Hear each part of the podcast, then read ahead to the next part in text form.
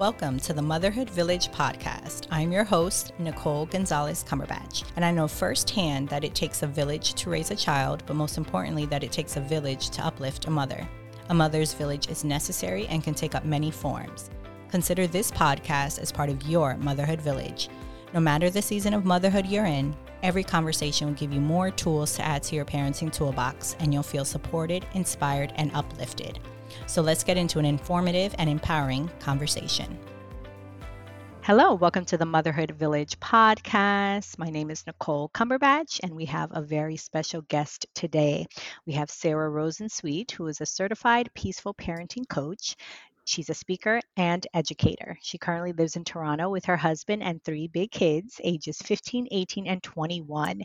Sarah works one on one virtually with parents all over the world to help them go from frustrated and overwhelmed to we've got this. Welcome, Sarah. How are you today? I'm well. It's such a pleasure to be here. Thank you. Awesome. Okay, before we go into the meat and potatoes of it all, let's go into our icebreaker round. What is your favorite book or one you would like to recommend? I'm going to recommend a parenting book that I read recently because I interviewed the author on my podcast, and it's a parenting book I'd never heard of before, and it's one of the best I've ever read. And it's called Self Reg, self as self reg as in self regulation by Dr. Stuart Shanker. And it's a book I think every parent should read. If you have a kid who has challenging behavior, um, it really helps you understand that behavior from um, a nervous system perspective. And as he says, misbehavior is stressed behavior and if every parent could understand that misbe- misbehavior is stressed behavior, I think that uh, our approach to parenting would just be so much more peaceful and compassionate. I think even just saying that makes so much sense. And I'm so thankful that we're having these kind of conversations, you know, um, from then when we were growing up. And I'm sure even we'll, we'll get into from when you parented up until mm-hmm. now. Um, so, yeah, that sounds like it would be an amazing book. What are the values that guide you and your family? Oh, I had fun thinking about this and actually just talked about it with my husband. The one, I would say there's one value that we consciously talked about as our kids were growing up, which was people, not stuff. Um, that that was what was really important to us. And I think um, some sort of unspoken values that really go along with that was we encouraged our kids to to be themselves and accept other people for who they were and differences and uh, diversity and different opinions and we really wanted you know my, one of my sons came on my podcast and his advice was to parents was let your kids be weird. And, and i think that was i think that really actually does encompass sort of like one of our family values is that it's okay to be different. And then along with that is to be kind um, and you know i've had comments from people about my kids over the years that they're they're kind kids. And so i think that all of that can come back to that people not stuff you know what's really important. Love it. How has motherhood transformed you?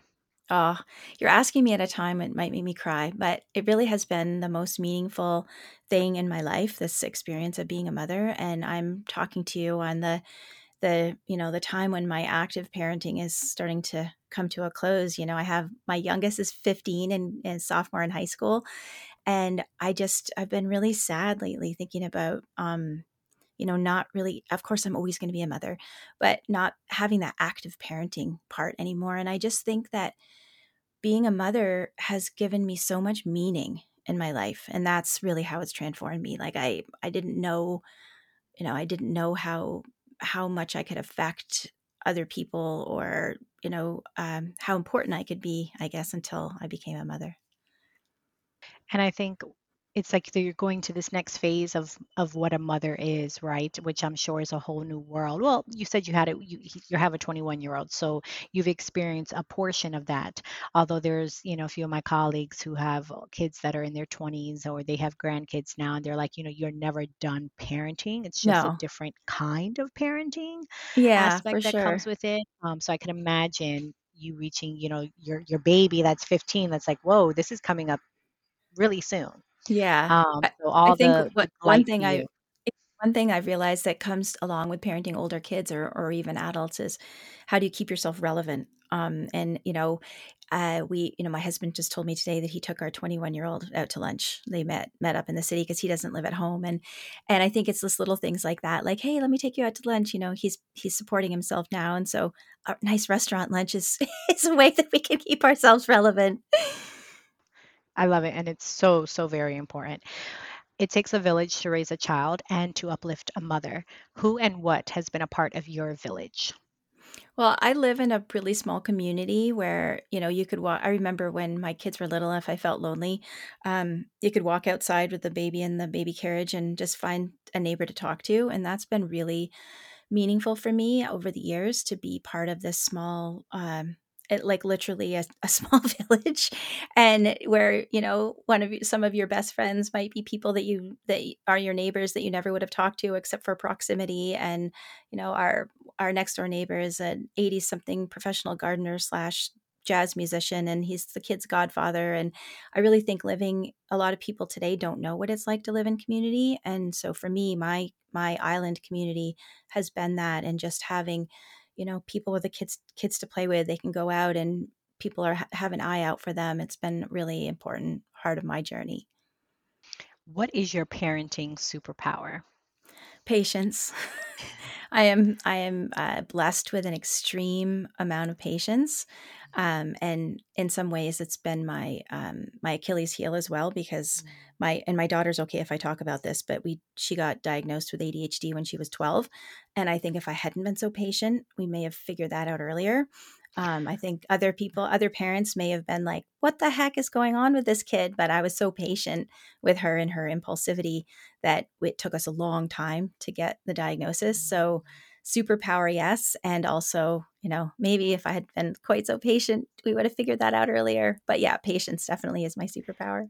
And that's, I think, a good point for all of us, I think, to show, you know, there's not good and bad, but there are things that we might consider our superpower, things that we might think are negative that can be positive and vice versa. Totally. Depending on how much we give into it and what um, uh, I guess how much eh, overwhelm or or balance or making sure that there is balance with it. So I like how you said that because yeah, most people like, oh my God, I wish patience is whatever. You know, it's it's a it really is a virtue and it makes a difference. And I think in parenting, it's huge and something very important to have.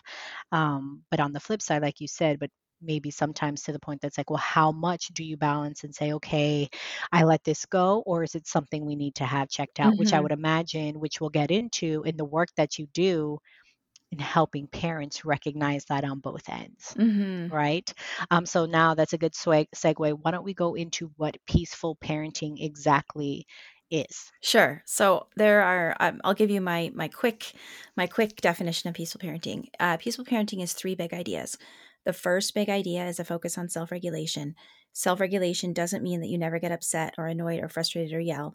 It means that when you do get upset, you know what to do to try to calm yourself, that you take responsibility for calming yourself so that you can respond to your child rather than react out of anger. So that's self regulation. As I said, doesn't mean that you don't get upset. Peaceful parents get upset all the time and frustrated and annoyed, but then we we take responsibility for our feelings and we we make an effort to calm ourselves. Sure. The second big idea is a focus on connection and the relationship. Um, this has especially come home to me as mother of older children because really the only true way you have to influence someone else is through your relationship with them. And yeah, if you have a four or five year old, you can control them, you know, pick them up and move them where you want them to go or whatever, or, or use power over them to get them to do what you want to do, want them to do. But when your kids get older, um, you know, I, I mean, I have problems with power and control anyways, but you can no longer use power and control to get kids to cooperate. You have to be able to influence them. And so that relationship is that way we can uh, you know really influence our kids and also it's what makes parenting sweet right? Like we didn't have kids just to move them through the schedule and get them to soccer practice or whatever. Like having that connection with your child is what makes it all worth it. Then the third big idea, and this is the one that, that may be the most fringy for some of your listeners, is um, kind, firm limits without punishment. So we don't uh, we don't use consequences uh, or timeouts or you know anything that's sort of fear based or um, you know inflicting or threatening some measure of pain to get children to cooperate.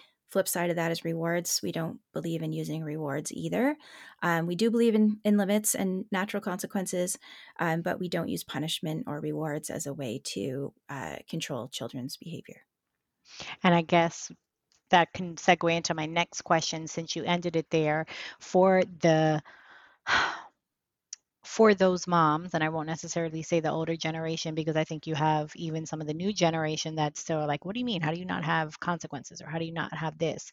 Um, which you didn't say you don't have consequences, but you don't use it as a form of punishment, correct? Or yeah. having that negative. So, what would you do? So, let's say, and I'll give an example with my son. So, he is four, right? So we are trying to show him how to self-regulate and my husband and i mainly me because i'm more of the emotional one to begin with so i really try and self-regulate i really try and watch um, my emotions because i know we are at this age where he's a sponge and taking really from my husband and i and if i really want to have him do certain certain things i need to emulate that as well right? I need to truthfully be be it. Mm-hmm. um, so i try and self-regulate for sure and of course teaching him. So i say that to you but we're at that we're at that stage right he's going through a transition he's going officially in vpk so a lot more bigger emotions and outbursts than normally um, how would I then, in that moment, if he is having a tantrum or threw something or whatever, or wasn't just listening, completely ignored us after doing what, you know, and we've asked him now 10 times, mm-hmm. give an example of what you would recommend for someone in my shoes to do.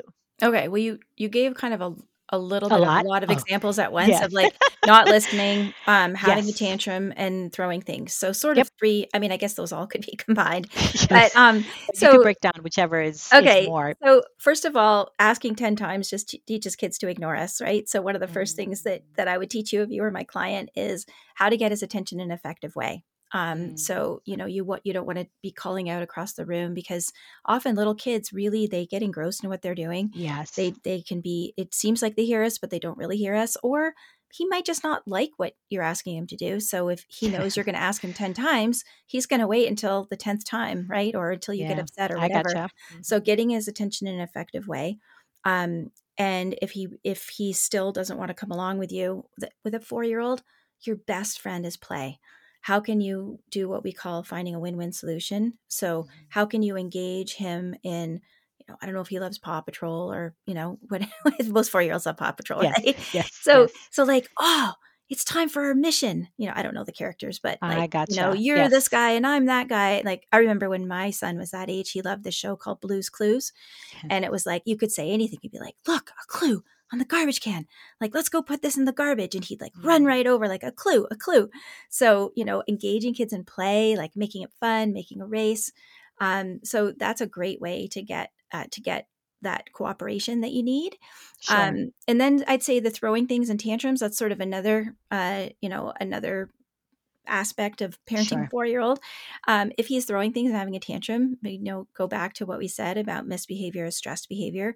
He's mm-hmm. dysregulated. Even yeah. so, so when our nervous system senses um, an emergency, you know, our nervous system is always scanning our environment. It goes on in our unconscious. It's called neuroception, and it's always scanning our environment um, within our bodies and the people that we're around for cues of safety or danger. A cue of danger can set off the fight, flight, or freeze response. It's an automatic and unconscious that we go into fight, flight, or freeze if we sense danger. A child's own big feelings of overwhelm, frustration, disappointment can be enough to set off that um, emergency response. The body can't tell the difference between a real threat and a perceived threat.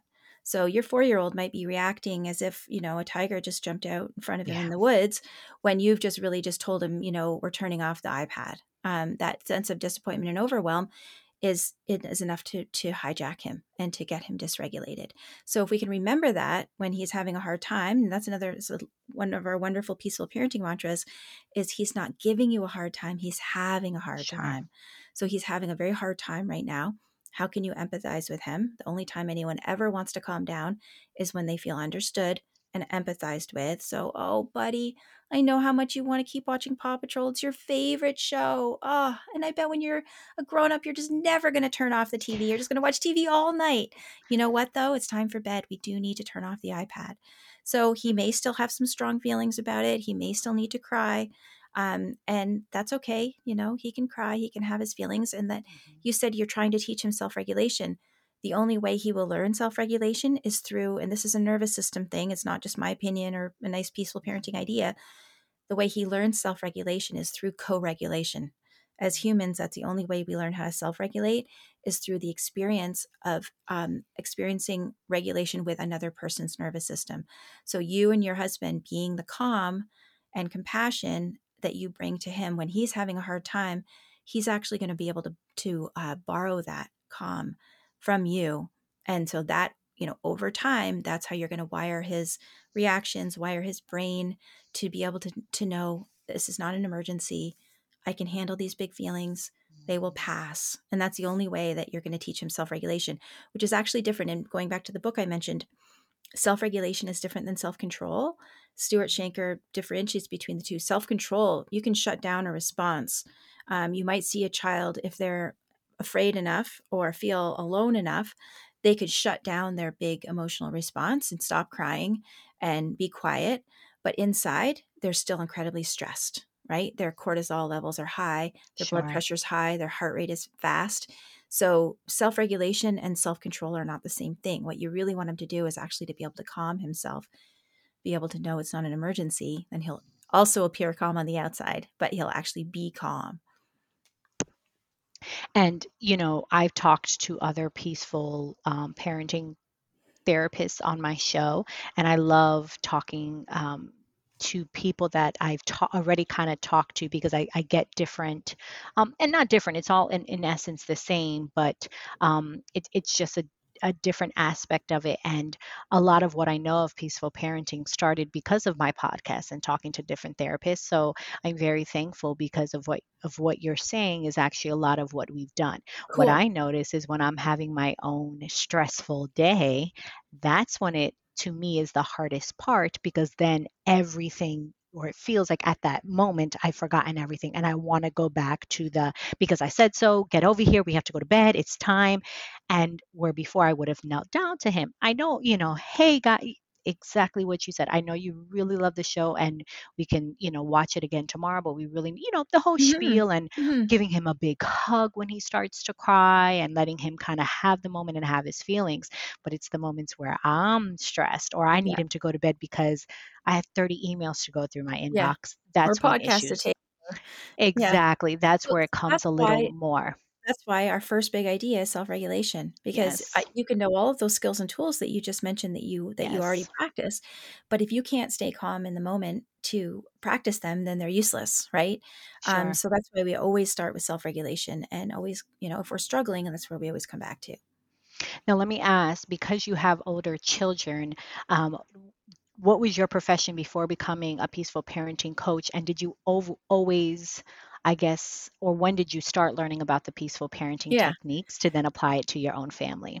So I always thought I would be a teacher. Like that was, you know, when I was in university, I had like an English and history major. I thought I would I would be a teacher. Um, but then I spent my twenties doing all sorts of fun things, including, you know, I, I was a, a teaching assistant at a Montessori school. I waitressed, um, and then my my about five years for about five years before I had kids, I worked in the film industry um, as a, a, costume designer, assistant costume designer, and Very I cool. loved that job so much. I loved working in wardrobe. It was just like the best job um, but it was minimum 60 to 70 hours a week it was a really really intense work work um, work hours and i got pregnant um, fully intended to go back after one year of my mat leave because in canada we have a year mat leave which is amazing yes. um, and my boss said great you can have your job back after a year and then as soon as i had my son I was like, oh my gosh, there's no way I'm going to be able to go back to 60, 70 hours a week of work. And my husband worked in the same field. So he also worked very long hours. So it would have been, he would have been raised by a nanny, you know, like really, I wouldn't have seen him except for on the weekends. So um, I very reluctantly realized that I'm not going to be going back to film. I, I did a couple of in between each child. I did a contract, so I had kept my foot in the door a little bit. But one day I finally said, I'm just not going to be able to keep doing this. I went to teachers college and um, decided that I didn't want to be a teacher. so that was like, uh oh, now what am I going to do? I had a, yeah. I had a third child, um, and then I, you know, I, I pretty much stayed at home for about 12 years. I did a lot of things on the side, but I wasn't, you know, working out in the world very much. Um, and then when my youngest went to kindergarten, I was like, okay, what am I going to do now? My husband has the soul of an entrepreneur and he said you should start your own business and i actually didn't want to like i i wanted to get a job where i could just work for someone else and but i realized if i want to be around flexibility if someone's sick mm-hmm. you know i couldn't think of anything i wanted to do so i um I had a friend who was a life coach at the time, and I thought I could be a parenting coach because just to backtrack a little bit, when I had my kids, you know, I um, I think you can probably relate, sort of a type A um, personality that you like never stop learning, like never stop wanting to do the professional development, even if you don't have a job or any so, kind of development. And, yeah. and I want to write a book and why yeah. and putting on, yes, hundred yeah. percent. Yeah. I yes. figured that was you. So my yes. professional development was like as a mom, right? Like I, um, I started out following sort of attachment parenting when my son was born. And then when he was about one and a half, I remember he was crying one day and this family friend said, I went to pick him up, and his family friend said, Oh, don't pick him up. He's just manipulating you. And I started to notice all of this really um, contradictory advice to how I had yes. been raising him the first year and a half of his life about, you know, having you should give timeouts and like blah, blah, blah. So this was back in 2002. Like this was, wow. you know, a long, long time ago, aging myself. Um, and uh, there wasn't much out there in terms of peaceful parenting books or anything. I, I found Alfie Kohn, who I'd highly recommend to anyone who wants mm-hmm. to know more about the uh, sort of the philosophy and the research behind this kind of parenting. Um, I found Alfie Kohn, and there was a magazine called Mothering Magazine. That was a natural family living magazine. And, you know, through the years, um, I think I just really practiced this this kind of parenting intuitively. Uh, and Alfie Kohn was a big one for not using punishment or rewards. Um, and then I'll never forget um, when my oldest son was, I think it was probably 2012, I got my hands on this book called um, Peaceful Parents, Happy Kids by Dr. Laura Markham. And I read it and I was like, oh my gosh, there's a name for this kind of parenting that I've been doing. It's called peaceful parenting. And shortly after that, I was was when I decided to start my coach business. Shortly after that, I learned that Dr. Laura was doing a coach training. So I trained with her, um, which was so I was so fortunate to get get in and do training with her. She's amazing, and that was um, I started my business about eight years ago. So that wow. was my journey from you know, costume design to peaceful parenting coach with the segue of teaching in the middle. No, but I love that. And I love how you said intuitively because that's kind of where I was leading towards was going to be my question was like, wow, it sounds like it's something you just felt like, no, if the baby's crying, like I need to kind of see what's what's what's going on you know i also never believed in that as well. First of all i, I mean I, I struggled so much postpartum i couldn't hear him cry i had that. I was the empath type parent and i still i think have a lot of that um, a lot of postpartum anxiety. So seeing him um, cry for me or, or even feeling i was like no like you know he needs he there's a reason why he's crying i couldn't just let him cry in the middle mm-hmm. of the mm-hmm. night it's you communication know? right very much communication he just can't say the words um, so i love how you said intuitively you knew that and wow eight years in so let me ask have you seen changes? It sounds like you still continue to, um, or c- continue to have the education for this, right? So I guess I should ask: Do things change in in the field of that? Like, what what have you seen? the biggest difference um, now that we are in 2022 compared to when you kind of started it um, as a coaching business eight years ago and i also i'll add into there because maybe you can put it together what has it connected you with your children and what changes have you seen do you think had you maybe not gone that way mm-hmm. like where has it really helped you parent especially your oldest child in the day and age that we're in mm-hmm.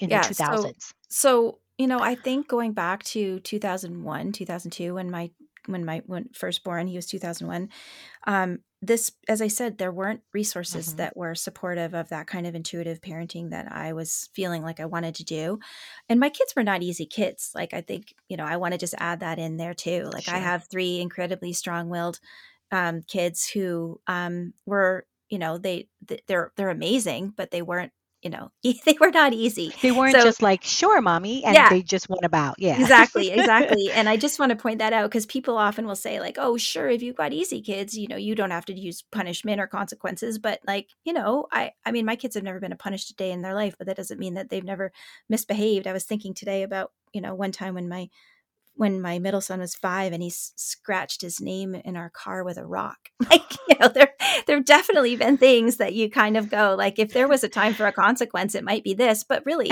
how's that? How is that consequence going to help him do better the next time? Uh, anyways, I'm sure. digressing. But what I think one of the biggest differences is that that today people are aware of peaceful parenting, conscious parenting, gentle parenting, positive parenting, sure. whatever you want to call it. It's not as fringy as it was 21 years ago. So I think that's a really big difference. Um, even I notice a difference even from when I started my business until now. Like there's just so much more out there. There's so many more books. There's so many more people talking about it. And so I think that's really great. Like I think we're really moving in the direction of, um, you know, a kinder world really. And people realizing that, you know, even repercussions of, you know, the, the justice system, you know, really does punishing people turn them into better humans our jails sure. jails wouldn't be so full if that worked right like sure. there's got to be there got to be other supports in place people need help right they don't just need to uh, uh, slap on the wrist and lock you up for 20 years or whatever mm-hmm. so i think that's been a big difference it's just an attitude um I forget the next part of your question.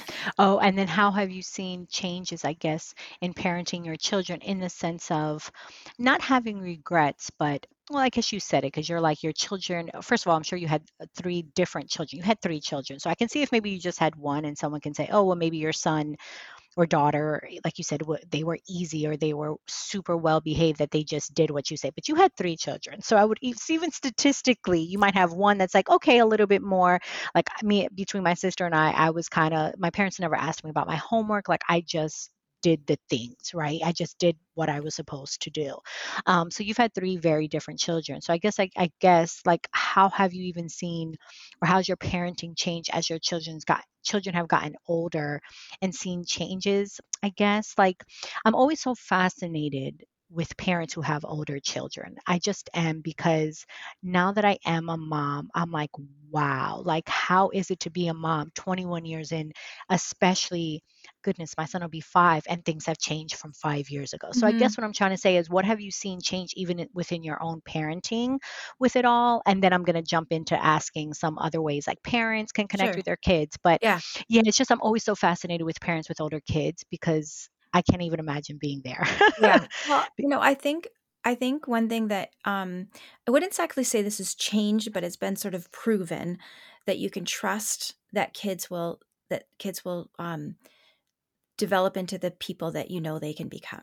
So, you know, when my my middle son, he's my most extreme strong-willed guy. He's 18 now. And when he was little, my husband was like really worried about him. Like he's going to grow up. He used to always say he's going to grow up and get punched in the face. Like that was his like he's going to oh, say the challenge. yeah, he's so he was so like you can't tell me what to do.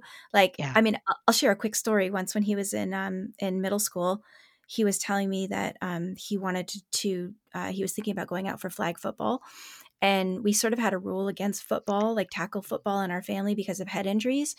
and um so my husband came so my son said i want to go out for flag football but i don't know because it's before school and i don't know if i want to get up that early. And i said well you could try it one day and see what you think. And and then so he came home that day and he said um, yeah i decided i'm not going to do it. I, it wasn't that fun and i don't want to get up that early. My husband comes in the room and says what are you two talking about and my son says football and my husband says you are not playing football.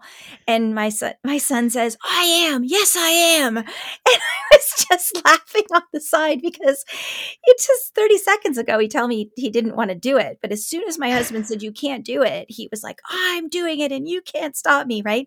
That's the kind of kid that he is and um and of course they you know my husband had a laugh once he heard the whole story but um I, and, and you know even we were just we were he's a lovely human being. And he's he's just graduated from high school. He's taking a gap year. He's working yeah. full time he's playing baseball. He gets you know i just met his new boss who's doing construction for and this guy was going on and on about how responsible he is and what a great sure. worker he is and and you know my husband had these doubts that he was going to get punched in the face at this age right so and even mm-hmm. my sister-in-law we were at a wedding and and her son is five the, that prime worry that you're going to get punched in the face age yes. and she said i keep i keep i keep reminding myself that asa turned out great so but it, i think that goes to you i think that shows a lot though of you and your husband of those staying with the consistency with how you're parenting, right? And I know a lot of that has to do with that. I think our children are who they are, right mm-hmm. and i and i have seen that like as much as we might want to and i try not to and i don't even say mold but whatever it is of whatever it is that we're trying to get them to do. Um, I think our children are who they are. It's just kind of our our job to help them get there, but within boundaries and teaching them to be kind and all of these other things. Um, so I think it's a testament to, to to you and your husband and your parenting style of saying no and kind of sticking with it and saying no, this is what it is. Yeah. Um, so thank you for sharing that, for being vulnerable. And I guess now I'll ask. Can, can um, I add one thing oh, before sure. you ask, just about sure. what you said? Because I think I, I think I have a metaphor for you that would be really useful um, to getting at what you're saying. Um, there's actually a book about this, but I'm just going to borrow the metaphor, which is um, we can either be carpenter parents or gardener parents. And what you're talking about is being a gardener, right? That yeah. children have within them everything they need to grow into the humans that they're that they the best humans that they can be. And we just have to provide that, you know, love and and safety and connection and compassion and and good limits you know not too many not not unnecessary limits but that they're going to grow to be who they are and versus a carpenter parent who thinks you have to like do things like I don't even know if you have to teach kindness. I think you just have to be kind, right? Because people I believe we are born good. I believe that yeah. all children want to be good and that and if they're if they're not again it goes back to that stress behavior is misbehavior um, it's because they're having a hard time so i think if we're holding that space and like this child is going to grow into be this beautiful human being and versus we have to do things to create that um, i think that's the metaphor that you're sort of that you're sort of looking for Yes, thank you. Thank you. So eloquently put. So, what are some ways then, let's generalize this, that parents can connect more with their children? Um, we are in a, an age, you mentioned the iPad, you know, a lot of screen time. Um, my husband and I have limits around that. Um, and for the most part, my son is okay with it. My son is a kind of child where he needs to ask why. Yeah. There has to be a reason for him to, for his brain. Otherwise, he'll ask why 20 million times. And my husband and I will explain. Like we've never not answered um, a question when we, he's asked about death. Like he's that child. Mm-hmm. Anything that goes on, he's super curious. Um, so I, I say all that to say. So yes, we're in the the the day and age. iPad, their screen time, video games, all of these things. Our telephone. How can parents, especially parents with older children, connect more um, together? I, have always said I'm so. I just said this on the weekend. I'm so grateful that smartphones did not exist when my kids were little, because I think it would have been really hard for me to be present if I had had a, a phone. It can be boring to be at the playground. It can be boring yes. to be home with little yes. kids, right? Um, so I'm glad I didn't have that distraction. So I think that's you know one thing is to be cognizant of yeah. making sure that you're you're not like distractedly just looking at your phone when when you're sitting there with your child at the park or or eating dinner. Um, I don't think screens are bad per se, but I think that everyone should be conscious of you know how much time do we have not on screens? Like it, you know, if we only have three hours between pickup and bedtime and the kids are watching TV for two hours, that only leaves an hour to connect with yeah. them. So it's not that, you know, that screens are terrible, but what are they taking away from? Are they taking away from playtime? Are they taking away from connection sure. time? Um, so I think that really just making time to to be. Um, it's funny you mentioned that about older kids because it's so funny. I end up talking about my middle son all the time on, on, on everything. I do have two other children, but it always seems like the stories are about my middle son. so I mentioned that he's working a construction job, and so he he came home from his job today and then he had an hour and a half to eat and then go back out for baseball practice. And I thought, I'm going to make myself be in the kitchen for that hour and a half. Like I did have more work to do, but I thought I'm just going to be in the kitchen. There. And, he, I said to my husband tonight, I said, I think he misses us. Like he actually stayed in the kitchen the whole time and, and uh, was kind of chatting with me about his day and yeah. telling me things. And so I think at whatever age, making yourself available, even if it doesn't feel like you're doing anything. Um, yes. And especially with older kids, there's actually a, um, a term for it, which is be a potted plant. so you might not be doing anything but sharing space. I um, just imagine just sitting there, be like, "I'm here," and yeah. then they might just start talking. hundred percent. Yeah. So you know, and and if you have um if you have a busy life, I mean, you know, in, in peaceful parenting, we talk about a, a tool called special time, which is 15 minutes a day where you say to your child, I'm all yours for the next 15 minutes. What would you like to play? And you immerse yourself in your child's world for 10 minutes, 20 minutes, you know, whatever you can manage.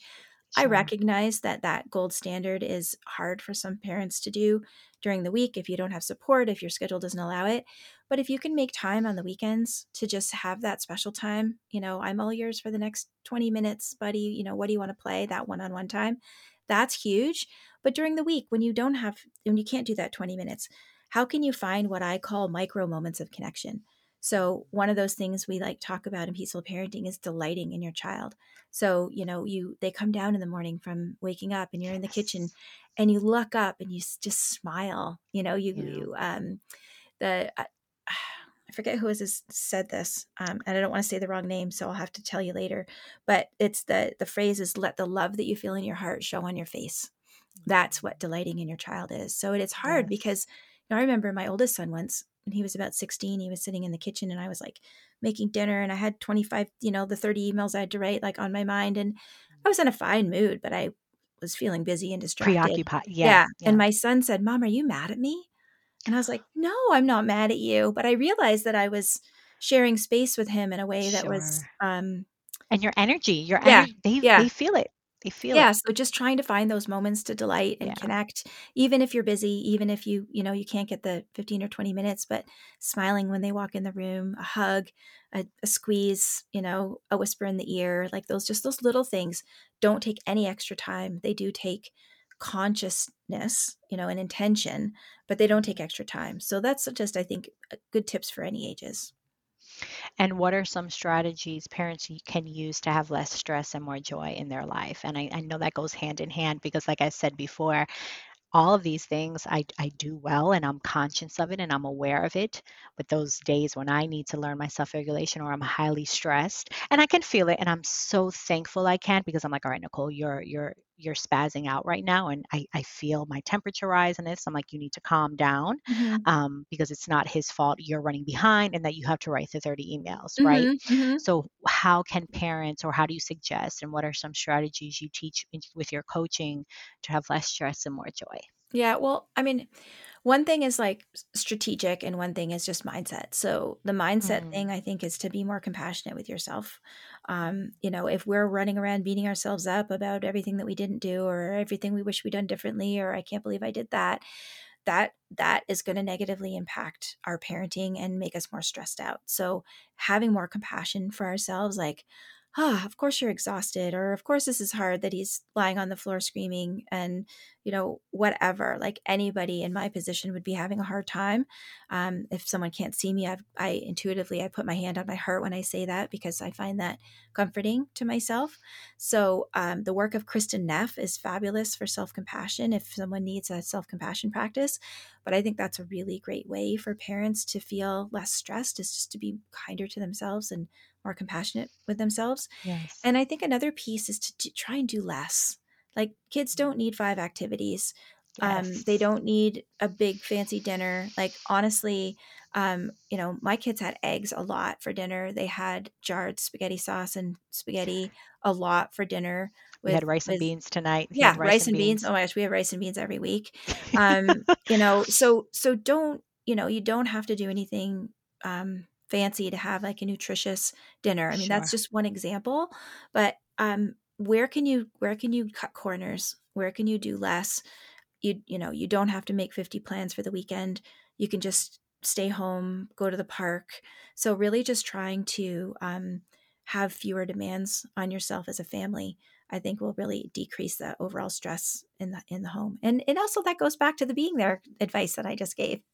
Sure, it does. And I think uh, even as you're saying that, I was like, goodness, when we add so many of those activities, I, I think we're also setting ourselves up for failure because then I think our children, especially when we start from young, then subconsciously expect that right it's like the the grand old thing of like when someone's dating somebody and the man's going all out and you're like oh be careful because you know you're setting up you're setting up this expectation that every time valentine's they're expecting yeah. helicopter ride at at the Eiffel Tower, whatever it is, you know. But right, um, so it's like if we're doing that for our children so young, it's like this expectation. It's like every time they get a toy or whatever it is, um, subconsciously. And again, you can't knock them for understanding that when there's a pattern yeah that like what's the next is. thing right like what's the Exactly. next thing As and that opposed goes to just back being like, the okay, let's be bored. yeah Go the people not stuff i was going to say like you know just being together and Yes. not having a lot of activities or a lot of you know new toys or whatever but just you know having that um and as you said like it, it if you are constantly filling your children's time with things and activities and stuff then they they won't have that rich inner life where they can entertain themselves and know what to do For and you won't have as much time with them. I totally agree. Um, how do you release, reset, and recharge? What do you do? And it, I, I love that you've dropped a lot of resources. One of the things that I add to my show notes are resources from that uh, a guest has mentioned. So I love this um, because you'll have a lot. But so I know you read, you're you're constantly sub- immersed in that, and I love that. But what else do you do to make sure that you are taken care of and that you're at your best? I try to get sleep, try to get Mm. at least eight hours of sleep a night. Uh, and that's actually something I talk with parents a lot about, parents that I work with, um, because I think a lot of parents, in order to try and recharge themselves, they'll stay up late, but then they're exhausted. Um, Yes. and so, yeah, are you guilty of that? I am at some, well, you know what?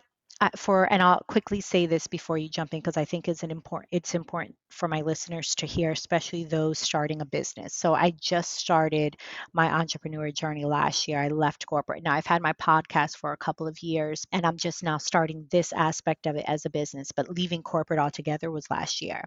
So it's been a lot. It's it, it's been a journey of trying to figure out what my um, schedule looks like. What does that look like? And I've read all the books and listened to all the podcasts and trying to do all the things. And truthfully, it's what has to feel good for me. So, what I've learned is I have to have a balance. So, there are some nights, yes, I want to veg out in front of the TV and I need that mindless. Like, I Mhm. try to get away from that. And I'm like, no, I need that. That actually fills my cup to Mhm. sit there and just watch mindless TV. totally. Sometimes I'll even bring my laptop and I need it for background noise. Then there's other days I know my body, I have to go straight to bed early. So I've Mhm. just been learning for me is listening what I need at that moment. And it could be watching TV, it could be going to bed early, it could be sitting in my office and fully immersing myself in work. Um, but those nights that I have watched maybe a couple back to back, and I'm like, okay, okay, like I can't do this. My son will wake up in the middle of the night and it's like, you know, I'm like, oh, why did I stay up till 1:30 in the morning? Yeah. So I'm laughing because I've had those moments but I've also realized to allow myself to have those moments to not do anything and just watch TV. Yeah, no, I think that's important too. Uh, what I often say is just a few nights a week go to bed when your kid goes to bed and just, you know, try and catch up on those nights. You just reminded me of that Jerry Seinfeld bit about, um, you know, night Jerry stays up really late. Oh. Um, that night Jerry's not morning Jerry's problem, right? Like, which I think is a hilarious way to think of it. yes. Um, so yeah, trying to trying to get sleep. Um, I, I realized early on, I I have what I call I, I when I work with parents, I ask them to figure out what their recipe for calm is, Mhm. and my recipe for calm is time alone and exercise. Those are the two things that I really need. Some people it's time with friends or whatever, but sure. mine is time alone and it's been really challenging for me in the pandemic honestly my kids were at home doing virtual school my husband still working from home I, you know, I love my husband, but he's at the office three days this week, and I am. My kids are at school. My daughter's at school. My son's working, and I am like happy dance. Like I just because it's part. It's like time alone in my house. Like that's really what fills me up is just being alone in my house. So, uh, trying to get exercise every day, trying to get that time alone. Um, as you mentioned, I love to read. I've sort of been reading a lot of kind of trashy beach read novels this summer, which is a lot Just of fun. yeah. Yeah. Baths. I take a bath every day. Love I it. started that in the pandemic. Actually, I used to take a bath maybe once or twice a week, but in the pandemic, I started every day. I take a bath because that's really like my alone time. No one will Yeah. ask me anything. Uh, they know, like, leave mom alone if she's in the bathtub. I love it. And do you outsource any tasks? Um, I love asking this question because I love to hear whether business or personal, what tasks of yours you're like, you know what, I'm not touching that because my time is more Yeah, valuable. hundred Um, so if you don't mind sharing, what are maybe some things that you outsource? Yeah. So I outsource my cleaning. Um, uh, I started that maybe five years ago, getting having a cleaning person, which is amazing. We l- didn't have it for two years in the pandemic, which I really missed, but we have cleaning people back again, which I love. Um, and my grocery shopping, I outsource. I do like an online order, and then my kids pick it up. Um, Love it. So that those are two big things that I outsource personally. Um, in my business, I have um, someone who does probably about 10 to 15 hours a week of virtual admin stuff for me, um, including a lot of my. She's more than a virtual admin. She does a lot of my content also. So I have like a right hand person in my business. She does a ton sure. for me. Then I also, um, as we talked about before, I have a podcast manager who does all of my podcast stuff. Um, so I think that's it. it. Yeah. I love it. And I love like it's crazy because like our generation, our moms, like they cleaned and they, they did everything. And it's like, I don't know how many women I've interviewed on my show when I ask them outsourcing, like cleaning is like the top of the the list. Mm-hmm. So it's like it's cool to see how the generations have shifted. And it's like, no, you know, we're working, we're doing other things that cleaning just that's we, we can't i'd rather spend my time with my family or doing things for me than spending a whole saturday cleaning or whatever it is. Um, doesn't mean i'm not straining up my house but yeah, yeah. having someone come and deep clean etc um, so I, I, love that and shopping is another big one that people say i do that as well. Um, i think the pandemic if anything that's something that a lot of us had to do and it's just stuck. It's like oh, yeah. oh well we could order Instacart i actually yeah i was actually do doing it before um the oh wow. the picking stuff up because i could send my kids to get it but i just have yes. a funny story about the about the cleaning. My um, you know, saying about our moms clean. Like both of my parents are like super neat freaks and um i remember once when my kids were little and you eh, because you said you know spending time with our families instead of cleaning um i think i still did that but i didn't have a cleaner because once my parents were visiting and they said you know sarah we really admire that you um you put the kids first ahead of like doing the dishes or cleaning the house. And and i thought that was a really like backhanded way to say like your house is a disaster but you do spend a lot of time with your kids. So i thought that was really funny. Yes it's so true. Um yeah if you go yes i i love it. Um yeah i could that that's definitely something my parents um would say as well. Um, but I, that that's funny. Um, so how can my listeners actually know before we before we go into how my listeners can connect with you? What services do you provide with your Peaceful Parenting Coach business? And then maybe also list how they can connect with you. Obviously, I will also list in the show notes. And then any of your final thoughts to the podcast community. Sure. So I have. Um, sort of three branches of my business. I have my one-on-one coaching that I do with with parents. I actually um, reached uh, close to capacity this past year, so I actually trained. I have two women who are who coach nice. under me now, who I trained, who are wonderful coaches. So there are three That's of awesome. us now in my business. Um, they're uh, they're they're they're amazing, and it's nice to be able to offer a, a lower cost option as well um, for for people uh, for coaching. And I also have a membership, which is like a Netflix style um, monthly membership. Uh, you know we have office hours group coaching we have a monthly um, expert like a guest expert on a theme this month we're talking about sharing the load um, how to be more equitable in our partnerships um, and i also have a, a 10 week or 10 module parenting course, a peaceful parenting course that I launch twice a year. I offer that. The next time I'm going to be offering it is going to be in January of 2023. Um, it's actually going on right now. And so I do it twice a year, sort of uh, spring and fall. I love it. So that's a lot of that's a nice variety there. Yeah, it's um, and my then brain. I can't do the same thing all the time. No, but that's good. That gives yeah. you the course. It's it's a nice way of of of putting what you do out there and helping people at the same light as opposed to then just having 30 clients which as you said you'd get burnt out and yeah. you can't sustain that way how can people connect with you my website sarahrosensweet.com has all of the things that i just listed um, and because we're on a podcast i'd love to tell people i also have a podcast which is called the peaceful parenting podcast so um, your listeners might want to check that out if they're interested in learning more about peaceful parenting um, and so yeah sarahrosensweet.com is a great place you'll find my instagram there you'll find my free Facebook group there. I have a large and active, amazing Facebook community that is, people are free to join, and um, uh, lots of free resources as well on my website. Love it. And any other final thoughts before we part ways here to the podcast world?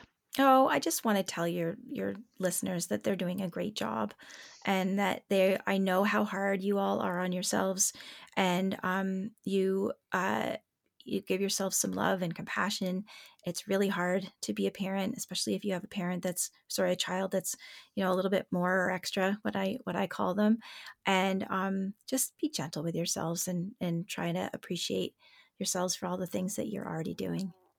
I love that. Thank you so much, Sarah, for coming on, for sharing your story, for sharing your wisdom, your knowledge with my listeners, and continued blessings to you for love and light. Thank you. Thanks.